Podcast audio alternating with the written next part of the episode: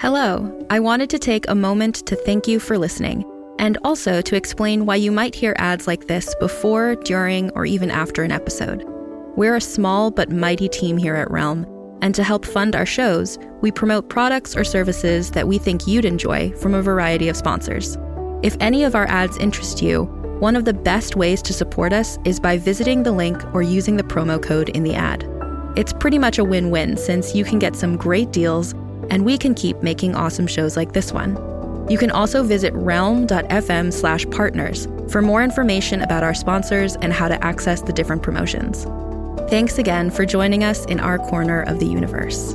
Listen away.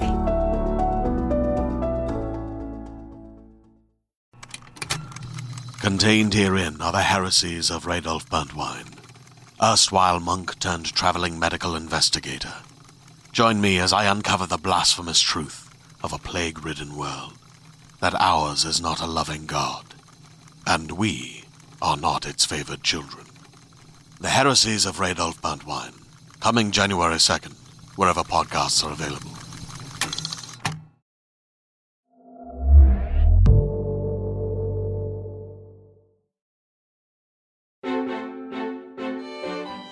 Hello, I'm your host, Alison Larkin, and you're listening to the Jane Austen podcast presented by Realm. This is Emma, episode 4. In this episode, you'll be hearing chapters 7 and 8. Written by Jane Austen, read by Alison Larkin. That's me. Enjoy.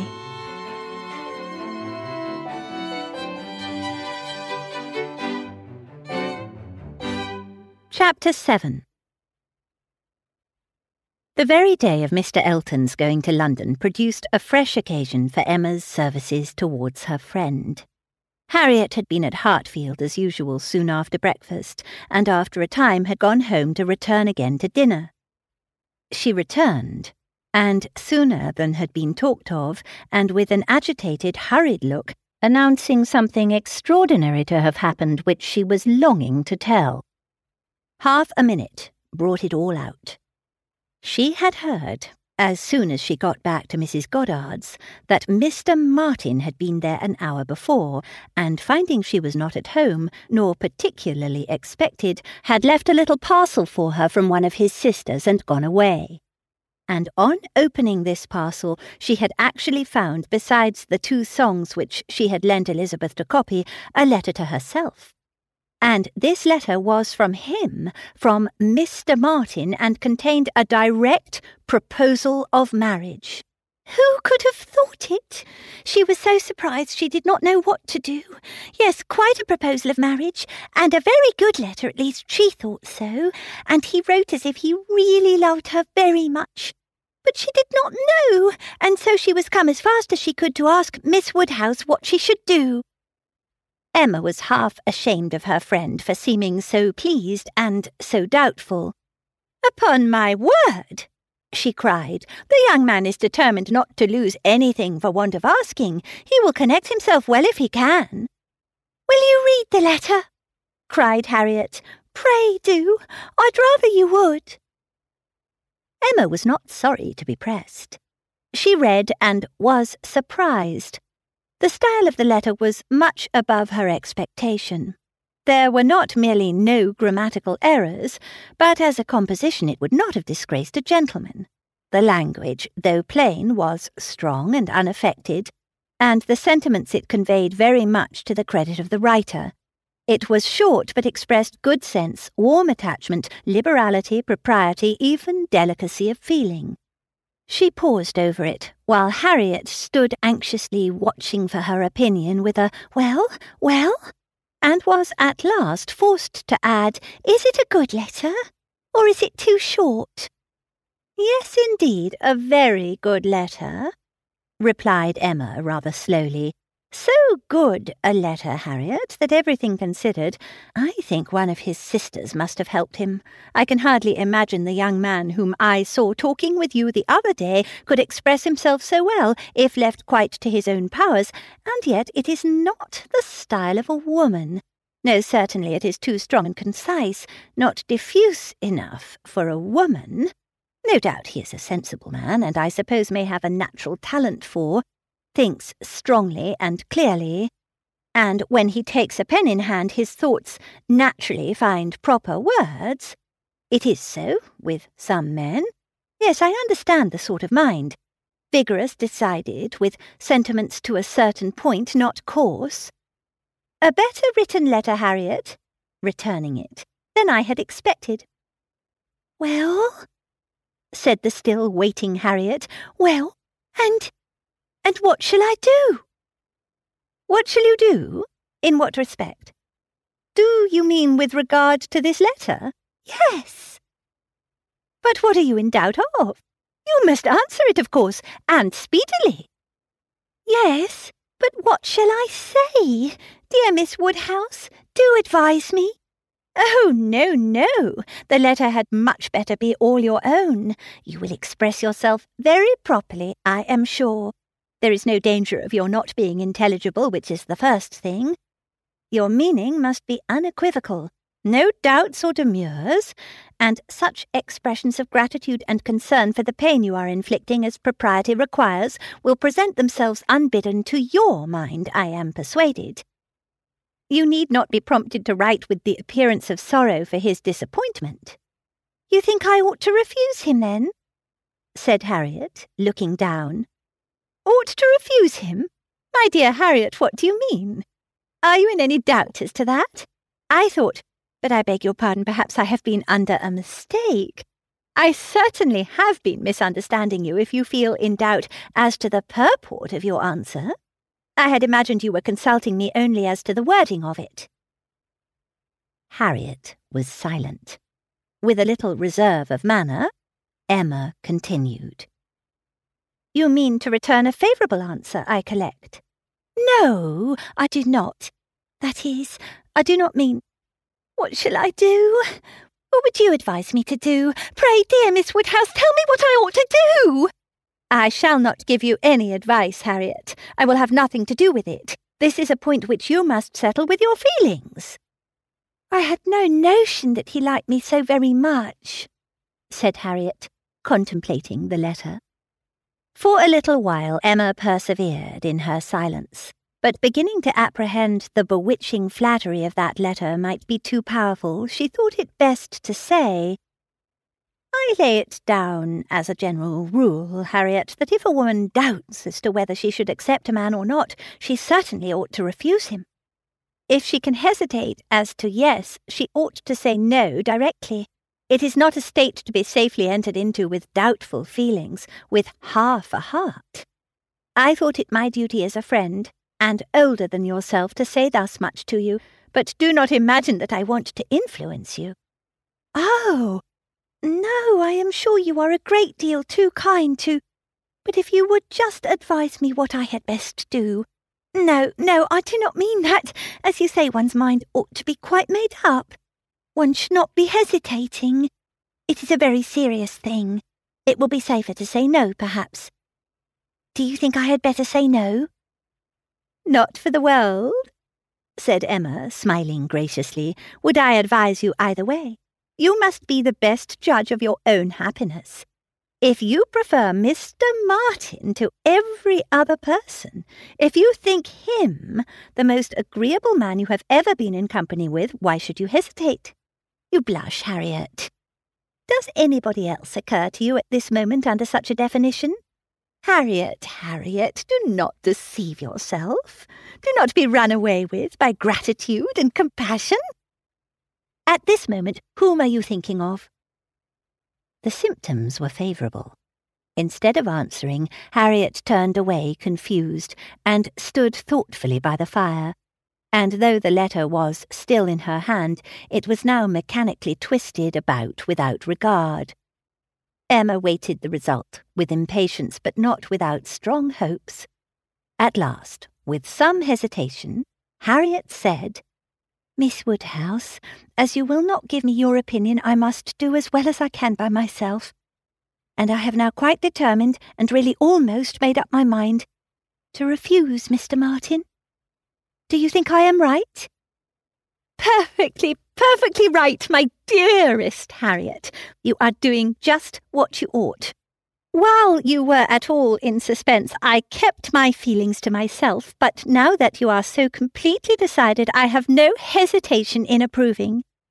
Dear Harriet, I give myself joy of this. It would have grieved me to lose your acquaintance, which must have been the consequence of your marrying Mr. Martin. While you were in the smallest degree wavering, I said nothing about it because I would not influence, but it would have been the loss of a friend to me. I could not have visited Mrs. Robert Martin of Abbey Mill Farm. Now I am secure of you for ever. Harriet had not surmised her own danger, but the idea of it struck her forcibly. You could not have visited me, she cried, looking aghast. No, to be sure you could not. But I never thought of that before. That would have been too dreadful. What an escape! Dear Miss Woodhouse, I would not give up the pleasure and honour of being intimate with you for anything in the world. Indeed, Harriet, it would have been a severe pang to lose you, but it must have been. You would have thrown yourself out of all good society. I must have given you up. Dear me, how should I ever have borne it? It would have killed me never to come to Hartfield any more. Dear affectionate creature, you banished to Abbey Mill Farm, you confined to the society of the illiterate and vulgar all your life. I wonder how the young man could have the assurance to ask it. He must have a pretty good opinion of himself. I do not think he is conceited either, in general, said Harriet, her conscience opposing such censure. At least he is very good natured, and I shall always feel much obliged to him, and have a great regard for. But that is quite a different thing from. And you know, though he may like me, it does not follow that I should. And certainly I must confess that since my visiting here I have seen people and if one comes to compare them, person and manners, there is no comparison at all. One is so very handsome and agreeable. However, I do really think Mr. Martin a very amiable young man, and have a great opinion of him, and his being so much attached to me, and his writing such a letter. But as to leaving you, it is what I would not do upon any consideration. Thank you, thank you, my own sweet little friend. We will not be parted. A woman is not to marry a man merely because she is asked or because he is attached to her and can write a tolerable letter. Oh, no, and it is but a short letter, too. Emma felt the bad taste of her friend, but let it pass with a very true and it would be a small consolation to her for the clownish manner which might be offending her every hour of the day to know that her husband could write a good letter. Oh, yes, very. Nobody cares for a letter. The thing is to be always happy with pleasant companions. I am quite determined to refuse him. But how shall I do? What shall I say? Emma assured her there would be no difficulty in the answer, and advised its being written directly, which was agreed to, in the hope of her assistance. And though Emma continued to protest against any assistance being wanted, it was in fact given in the formation of every sentence. The looking over his letter again in replying to it had such a softening tendency that it was particularly necessary to brace her up with a few decisive expressions and she was so very much concerned at the idea of making him unhappy, and thought so much of what his mother and sisters would think and say, and was so anxious that they should not fancy her ungrateful, that Emma believed if the young man had come in her way at that moment, he would have been accepted after all. This letter, however, was written and sealed and sent. The business was finished and Harriet safe. She was rather low all the evening, but Emma could allow for her amiable regrets, and sometimes relieved them by speaking of her own affection, sometimes by bringing forward the idea of Mr. Elton. I shall never be invited to Abbey Mill again, was said in rather a sorrowful tone. Nor, if you were, could I ever bear to part with you, my Harriet. You are a great deal too necessary at Hartfield to be spared to Abbey Mill. And I am sure I should never want to go there, for I am never happy but at Hartfield. Some time afterwards it was, I think Mrs. Goddard would be very much surprised if she knew what had happened. I am sure Miss Nash would. For Miss Nash thinks her own sister very well married, and it is only a linen draper. One should be sorry to see greater pride or refinement in the teacher of a school, Harriet. I dare say Miss Nash would envy you such an opportunity as this of being married. Even this conquest would appear valuable in her eyes. As to anything superior for you, I suppose she is quite in the dark. The attentions of a certain person can hardly be among the tittle tattle of Highbury yet. Hitherto, I fancy you and I are the only people to whom his looks and manners have explained themselves. Harriet blushed and smiled, and said something about wondering that people should like her so much. The idea of Mr. Elton was certainly cheering, but still after a time she was tender-hearted again towards the rejected Mr. Martin. Now he has got my letter, said she softly. I wonder what they are all doing, whether his sisters know. If he is unhappy, they will be unhappy too. I hope he will not mind it so very much. Let us think of those among our absent friends who are more cheerfully employed, cried Emma. At this moment, perhaps, Mr. Elton is showing your picture to his mother and sisters, telling how much more beautiful is the original, and after being asked for it five or six times, allowing them to hear your name your own dear name. My picture? But he has left my picture in Bond Street. Has he so? Then I know nothing of Mr. Elton. No, my dear little modest Harriet. Depend upon it, the picture will not be in Bond Street till just before he mounts his horse tomorrow. It is his companion all this evening, his solace, his delight, it opens his designs to his family. It introduces you among them. It diffuses through the party those pleasantest feelings of our nature, eager curiosity and warm prepossession. How cheerful, how animated, how suspicious, how busy their imaginations all are. Harriet smiled again, and her smiles grew stronger.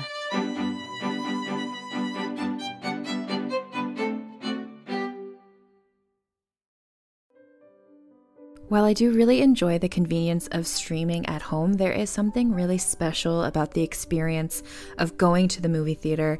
And if you're like me and find yourself going a couple times a month, or the cost of movie tickets has kept you from going as often as you'd like, Regal Unlimited just makes sense. Regal Unlimited is the all you can watch movie subscription pass that pays for itself in just two visits. I love going to Regal theaters. I personally have gone twice in the last three weeks. And so this movie subscription pass is truly perfect. You can see any standard 2D movie anytime with no blackout dates or restrictions. And when you want to watch a movie in a premium format like 4DX, IMAX, RPX, or ScreenX, your Regal Unlimited memberships gets you into those premium experiences at a reduced cost. And with Regal Unlimited, you'll also save on snacks, which is personally a must when in a theater. Members get 10% off all non alcoholic concession items. So if you're planning to see two movies this month, you need to join Regal Unlimited. Sign up now in the Regal app or on regmovies.com slash unlimited. R-E-G slash unlimited. When you sign up, use code Austen 024 and earn 10% off a three month subscription. Again, Regal Unlimited is the all you can watch movie subscription pass that pays for itself in just two visits. So if you're planning to see more than one movie this month, Regal Unlimited is the way to save money on your tickets and your snacks and just have that magical experience in a movie theater. I've been on such a learning kick lately, and I mean everything from taking ceramics classes to reading multiple nonfiction books, which is very unlike me as a almost exclusive fiction reader. But it's so amazing to learn new things in all these different ways, which is why I'm so excited to talk about our sponsor, Marquee TV. Firstly, because their support is why we're able to bring this podcast to you, and secondly, because Marquee TV isn't just any streaming service. They're your gateway to an incredible world of arts and culture, and it's been a great addition to my rotation of places to learn from. Now that I have had time to explore Marquee TV, I've been truly amazed by the vast library of performances, exclusive interviews, and behind the scenes content. It's a treasure trove for any arts and culture lover. And again, as someone who is really trying to absorb as much new information right now, the first thing I watched on Marquee TV was The Pianist of Yarmouk. It's a documentary about a classically trained musician attempting to escape the war in Syria. And while it was made in 2016, it's a documentary that's especially poignant today. Music plays such an important part in so many aspects of life. And I probably would never have heard about this story if it weren't for Marquee TV. So imagine having the world's most breathtaking ballets, dramatic theater productions, and magical operas at your fingertips. That's the experience Marquee TV offers, making the arts accessible wherever you are. So bring the arts home with Marquee TV. We've got a special treat for our listeners. Marquee TV offers three months of access for just 99 cents. That's right, three months for only 99 cents with the code Austen. Just visit marquee.tv and use the promo code Austen to dive into the world of arts like never before. Explore the extensive library of performances on Marquee TV and keep up with the latest in arts streaming by following at Marquee TV on social media. Are you ready to shop? Rakuten's Big Give Week is back. Get 15% back at hundreds of stores, and it's all happening this week, May 6th to May 13th. It's the perfect time to shop for everything on your list for spring and summer, like clothing, outdoor gear, and travel. I know I'm using this week to stock up on some warmer weather essentials at Ray-Ban and Ulta, and I love that Rakuten even helps me save on travel at sites like hotels.com. Rakuten really is the best way to shop, and you can save even more by stacking cash back on top of deals. Plus, during Big Give Week, that cash back is bigger than ever. With Rakuten, membership is free, and when you sign up and shop today, you get an extra 10% cashback boost. That's an extra 10% cashback on top of the 15% cashback. You won't see higher cashback rates than these. Go to Rakuten.com or download the Rakuten app. R A K U T E N. Shoppers get it.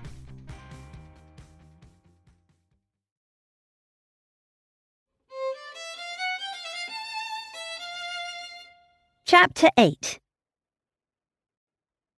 Harriet slept at Hartfield that night.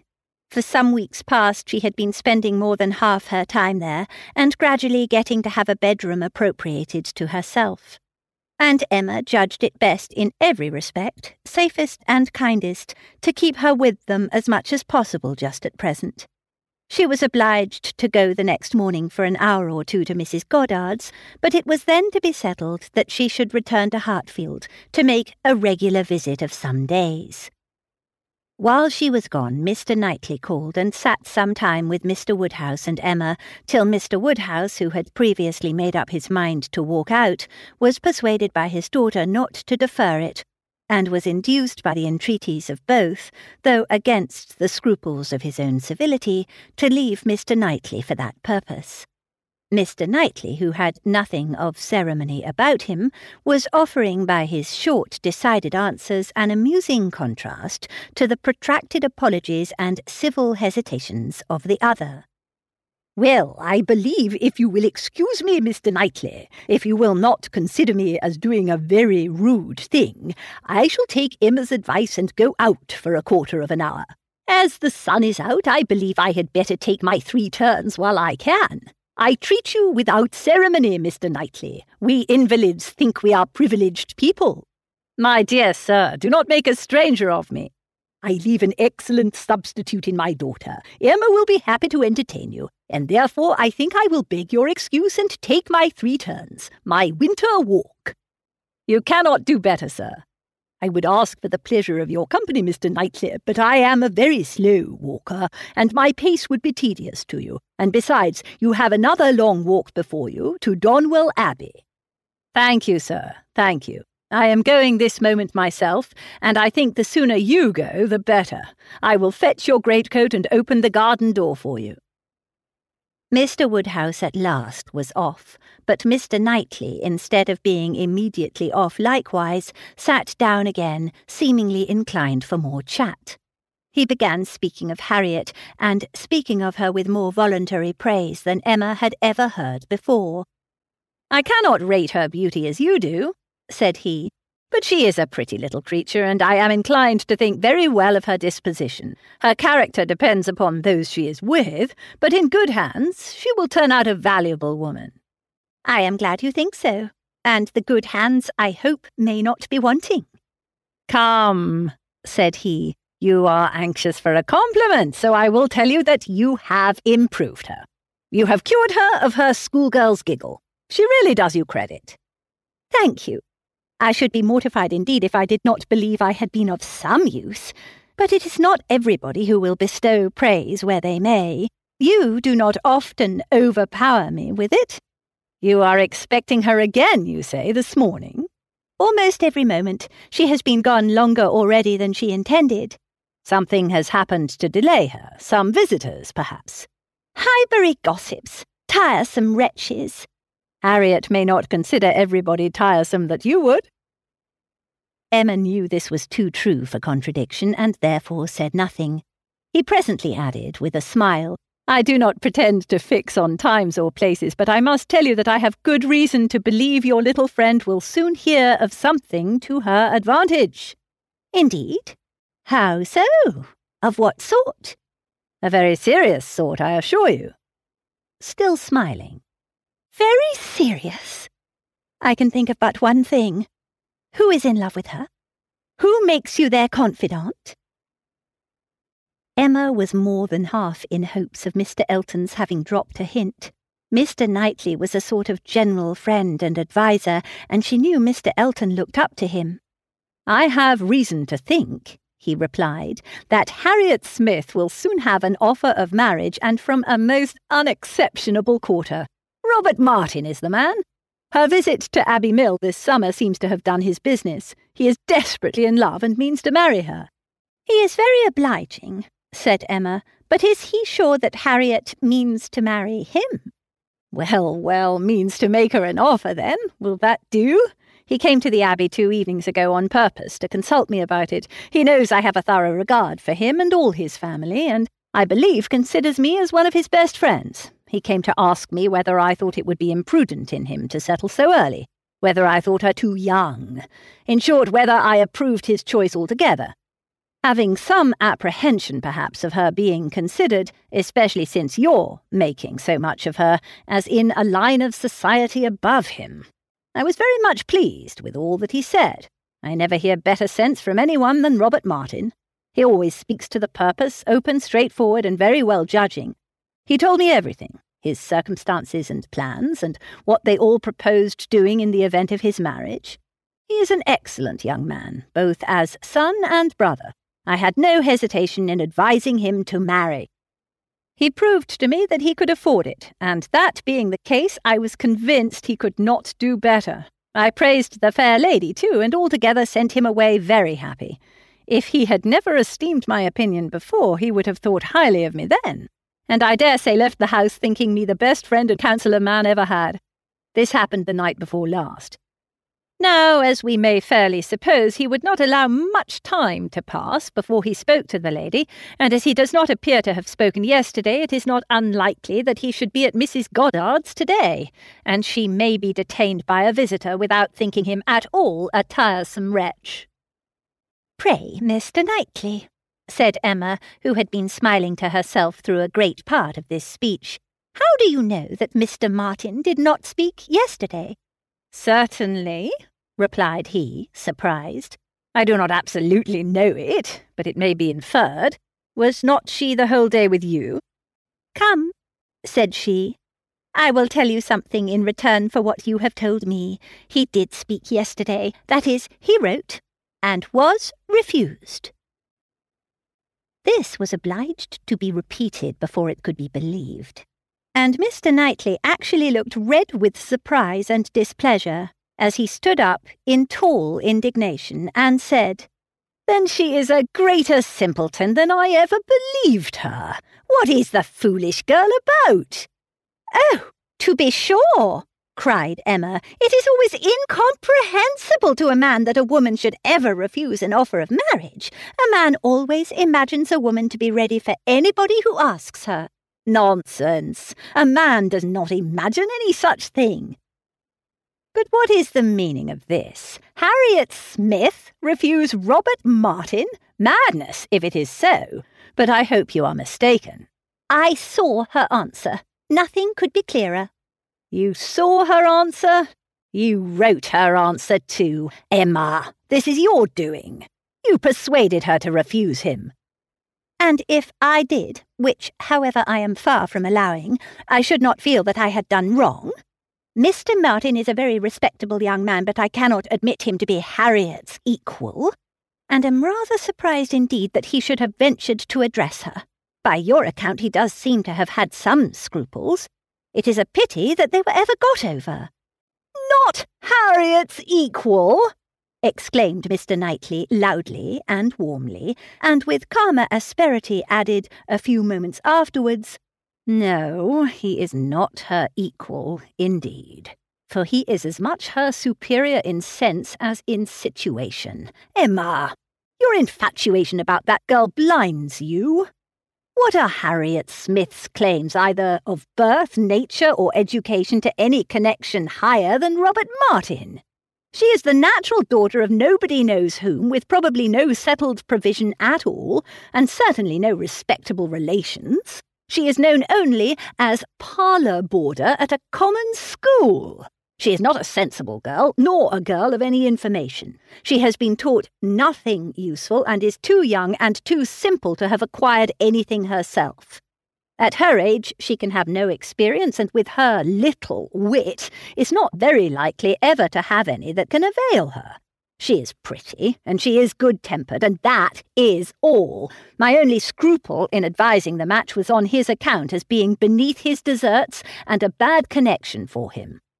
I felt that as to fortune, in all probability, he might do much better, and that as to a rational companion or useful helpmate, he could not do worse but I could not reason so to a man in love, and was willing to trust to there being no harm in her, to her having that sort of disposition which, in good hands like his, might be easily led aright and turn out very well. The advantage of the match I felt to be all on her side, and had not the smallest doubt, nor have I now, that there would be a general cry out upon her extreme good luck. Even your satisfaction I made sure of, it crossed my mind immediately that you would not regret your friend's leaving Highbury for the sake of her being settled so well. I remember saying to myself, even Emma, with all her partiality for Harriet, will think this a good match. I cannot help wondering at your knowing so little of Emma as to say any such thing. What?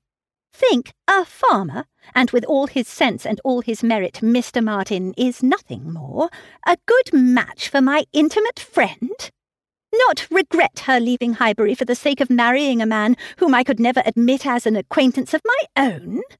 I wonder you should think it possible for me to have such feelings. I assure you mine are very different. I must think your statement by no means fair. You are not just to Harriet's claims. They would be estimated very differently by others as well as myself. Mr. Martin may be the richest of the two, but he is undoubtedly her inferior as to rank in society. The sphere in which she moves is much above his. It would be a degradation.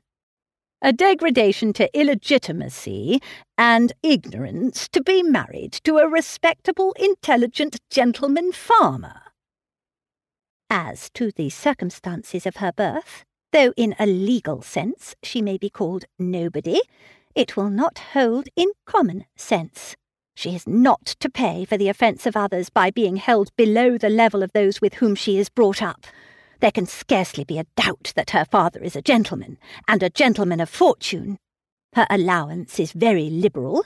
Nothing has ever been grudged for her improvement or comfort. That she is a gentleman's daughter is indubitable to me. That she associates with gentlemen's daughters, no one, I apprehend, will deny. She is superior to Mr. Robert Martin. Whoever might be her parents, said Mr. Knightley, whoever may have had the charge of her, it does not appear to have been any part of their plan to introduce her into what you would call good society. After receiving a very indifferent education, she is left in Mrs. Goddard's hands to shift as she can. to move, in short, in Mrs. Goddard's line, to have Mrs. Goddard's acquaintance. Her friends evidently thought this good enough for her, and it was good enough. She desired nothing better herself. Till you chose to turn her into a friend, her mind had no distaste for her own set, nor any ambition beyond it. She was as happy as possible with the Martins in the summer. She had no sense of superiority then. If she has it now, you have given it. You have been no friend to Harriet Smith, Emma. Robert Martin would never have proceeded so far if he had not felt persuaded of her not being disinclined to him. I know him well. He has too much real feeling to address any woman on the haphazard of selfish passion. And as to conceit, he is the farthest from it of any man I know. Depend upon it, he had encouragement. It was most convenient to Emma not to make a direct reply to this assertion. She chose rather to take up her own line of the subject again. You are a very warm friend to Mr. Martin, but as I said before, are unjust to Harriet. Harriet's claims to marry well are not so contemptible as you represent them. She is not a clever girl, but she has better sense than you are aware of and does not deserve to have her understanding spoken of so slightingly. Waiving that point, however, and supposing her to be, as you describe her, only pretty and good natured, let me tell you that in the degree she possesses them, they are not trivial recommendations to the world in general, for she is, in fact, a beautiful girl, and must be thought so by ninety nine people out of a hundred. And till it appears that men are much more philosophic on the subject of beauty than they are generally supposed, till they do fall in love with well informed minds instead of handsome faces, a girl with such loveliness as Harriet has a certainty of being admired and sought after, of having the power of choosing from among many, consequently a claim to be nice. Her good nature, too, is not so very slight a claim, comprehending as it does real, thorough sweetness of temper and manner, a very humble opinion of herself, and a great readiness to be pleased with other people. I am very much mistaken if your sex in general would not think such beauty and such temper the highest claims a woman could possess. Upon my word, Emma, to hear you abusing the reason you have is almost enough to make me think so too. Better be without sense than misapply it as you do. To be sure, cried she playfully, I know that is the feeling of you all. I know that such a girl as Harriet is exactly what every man delights in, what at once bewitches his senses and satisfies his judgment. Oh, Harriet may pick and choose. Were you yourself ever to marry, she is the very woman for you. And is she at seventeen just entering into life, just beginning to be known, to be wondered at because she does not accept the first offer she receives? No, pray let her have time to look about her. I have always thought it a very foolish intimacy, said Mr. Knightley presently, though I have kept my thoughts to myself, but I now perceive that it will be a very unfortunate one for Harriet.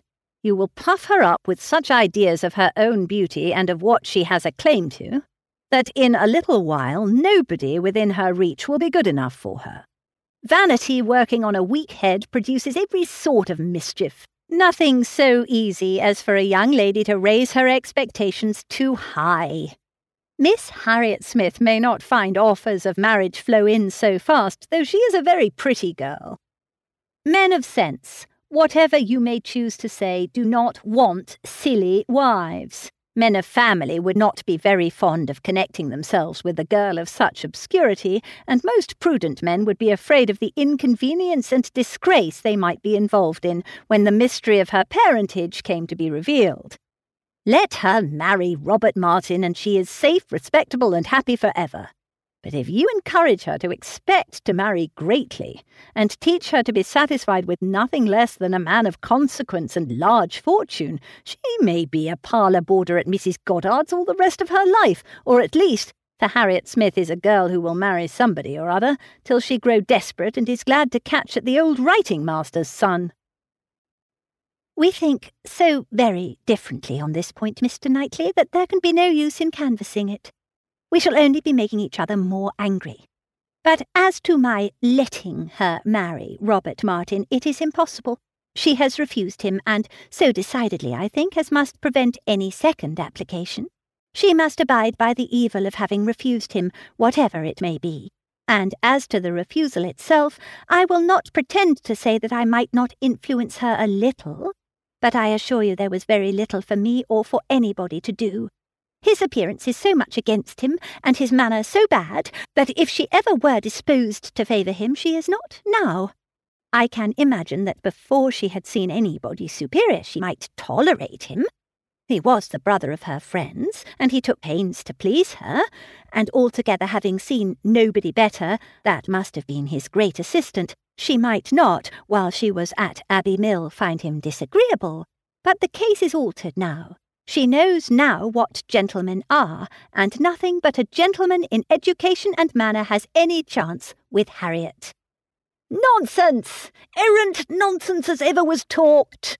cried Mr. Knightley. Robert Martin's manners have sense, sincerity, and good humour to recommend them, and his mind has more true gentility than Harriet Smith could understand.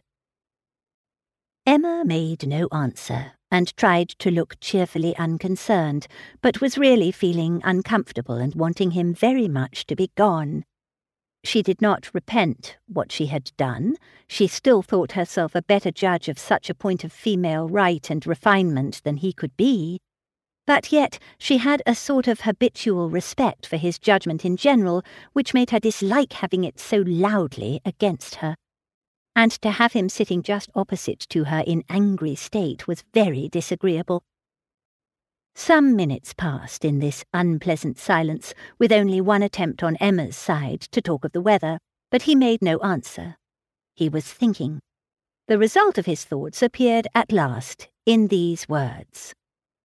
Robert Martin has no great loss, if he can but think so, and I hope it will not be long before he does. Your views for Harriet are best known to yourself, but as you make no secret of your love of matchmaking, it is fair to suppose that views and plans and projects you have. And, as a friend, I shall just hint to you that if Elton is the man, I think it will be all labour in vain. Emma laughed and disclaimed. He continued. Depend upon it, Elton will not do. Elton is a very good sort of man, and a very respectable vicar of Highbury, but not at all likely to make an imprudent match. He knows the value of a good income as well as anybody. Elton may talk sentimentally, but he will act rationally. He is as well acquainted with his own claims as you can be with Harriet's. He knows that he is a very handsome young man and a great favourite wherever he goes and from his general way of talking in unreserved moments when there are only men present, I am convinced that he does not mean to throw himself away.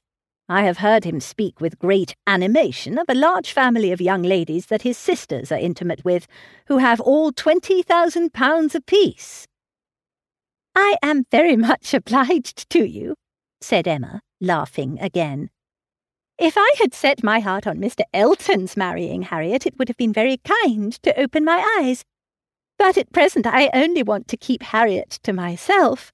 I have done with matchmaking indeed. I could never hope to equal my own doings at Randalls. I shall leave off while I am well. Good morning to you, said he, rising and walking off abruptly. He was very much vexed. He felt the disappointment of the young man and was mortified to have been the means of promoting it by the sanction he had given. And the part which he was persuaded Emma had taken in the affair was provoking him exceedingly. Emma remained in a state of vexation too, but there was more indistinctness in the cause of hers than in his. She did not always feel so absolutely satisfied with herself, so entirely convinced that her opinions were right and her adversaries wrong as Mr. Knightley. He walked off in more complete self approbation than he left for her. She was not so materially cast down, however, but that a little time and the return of Harriet were very adequate restoratives. Harriet's staying away so long was beginning to make her uneasy. The possibility of the young man's coming to Mrs. Goddard's that morning and meeting with Harriet and pleading his own cause gave alarming ideas. The dread of such a failure after all became the prominent uneasiness, And when Harriet appeared, and in very good spirits, and without having any such reason to give for her long absence, she felt a satisfaction which settled her with her own mind, and convinced her that, let Mr. Knightley think or say what he would, she had done nothing which women's friendship and woman's feelings would not justify. He had frightened her a little about Mr. Elton, but when she considered that Mr. Knightley could not have observed him as she had done, neither with the interest, nor, she must be allowed to tell herself in spite of Mr. Knightley's pretensions, with the skill of such an observer on such a question as herself, that he had spoken it hastily and in anger, she was able to believe that he had rather said what he wished resentfully to be true than what he knew anything about.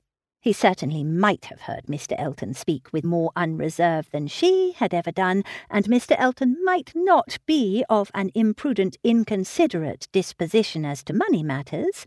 He might naturally be rather attentive than otherwise to them.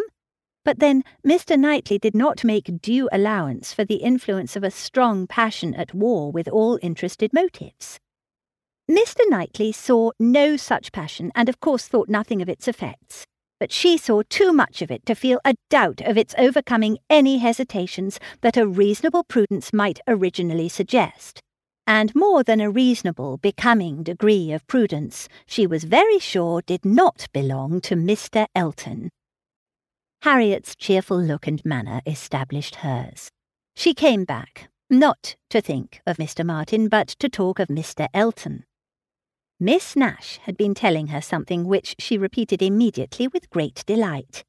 Mr. Perry had been to Mrs. Goddard's to attend a sick child, and Miss Nash had seen him, and he had told Miss Nash that, as he was coming back yesterday from Clayton Park, he had met Mr. Elton and found to his great surprise that Mr. Elton was actually on his road to London and not meaning to return till the morrow, though it was the whist club night, which he had been never known to miss before and Mr. Perry had remonstrated with him about it and told him how shabby it was in him, their best player, to absent himself, and tried very much to persuade him to put off his journey only one day, but it would not do, Mr. Elton had been determined to go on and had said in a very particular way indeed that he was going on business which he would not put off for any inducement in the world, and something about a very enviable commission and being the bearer of something exceedingly precious.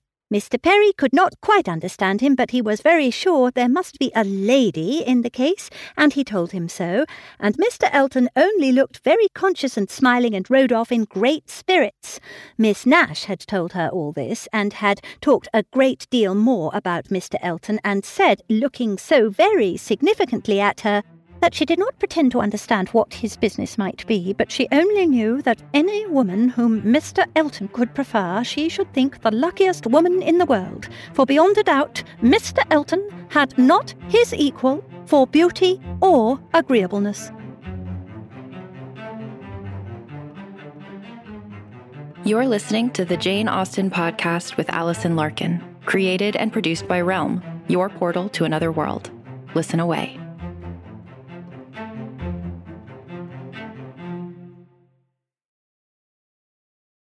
Hey there, this is Justin Bartha. I made a funny new podcast, King of the Egg Cream. It has the greatest cast in the history of podcasts with actors like Lewis Black. I'm torn by my feelings for two women. Bobby Cannavale. You can eat it, or if someone hits you, you can put it on your cut. Melanie Lynskey. I wonder what these marvelous things are that look just like boiled chicken feet. Jason Ritter. I can break things and pick locks and kill people. Michael Stuhlbarg. The whole point is to inspire people that they should make themselves better. Ari Graynor. No, don't whet its appetite. What are you, an idiot? Me, Justin Bartha.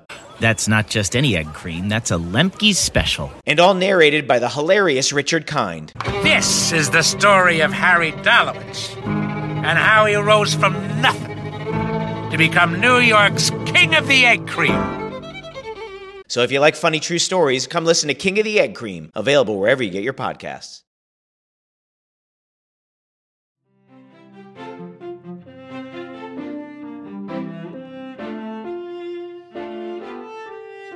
The Jane Austen podcast with Alison Larkin is a Realm original production, hosted and performed by Alison Larkin. based on the novels by Jane Austen. Produced by Kaylin West and Nicole Kreuter. Executive produced by Molly Barton and Julian Yap. Audio editing by Corey Barton. Original theme by Hashem Asadolahi. Performed by Jody Redhage Ferber and Ben Russell. Musical engineering by Justin Morel. Musical supervision by Marcus Thorne Bagala. Production management by Devin Shepard. Production coordination by Angela Yee. Cover art by Naomi Cho. Executive in charge for Realm, Mary Asadolahi. Find more shows like this on Apple, Spotify, or wherever you get your podcasts.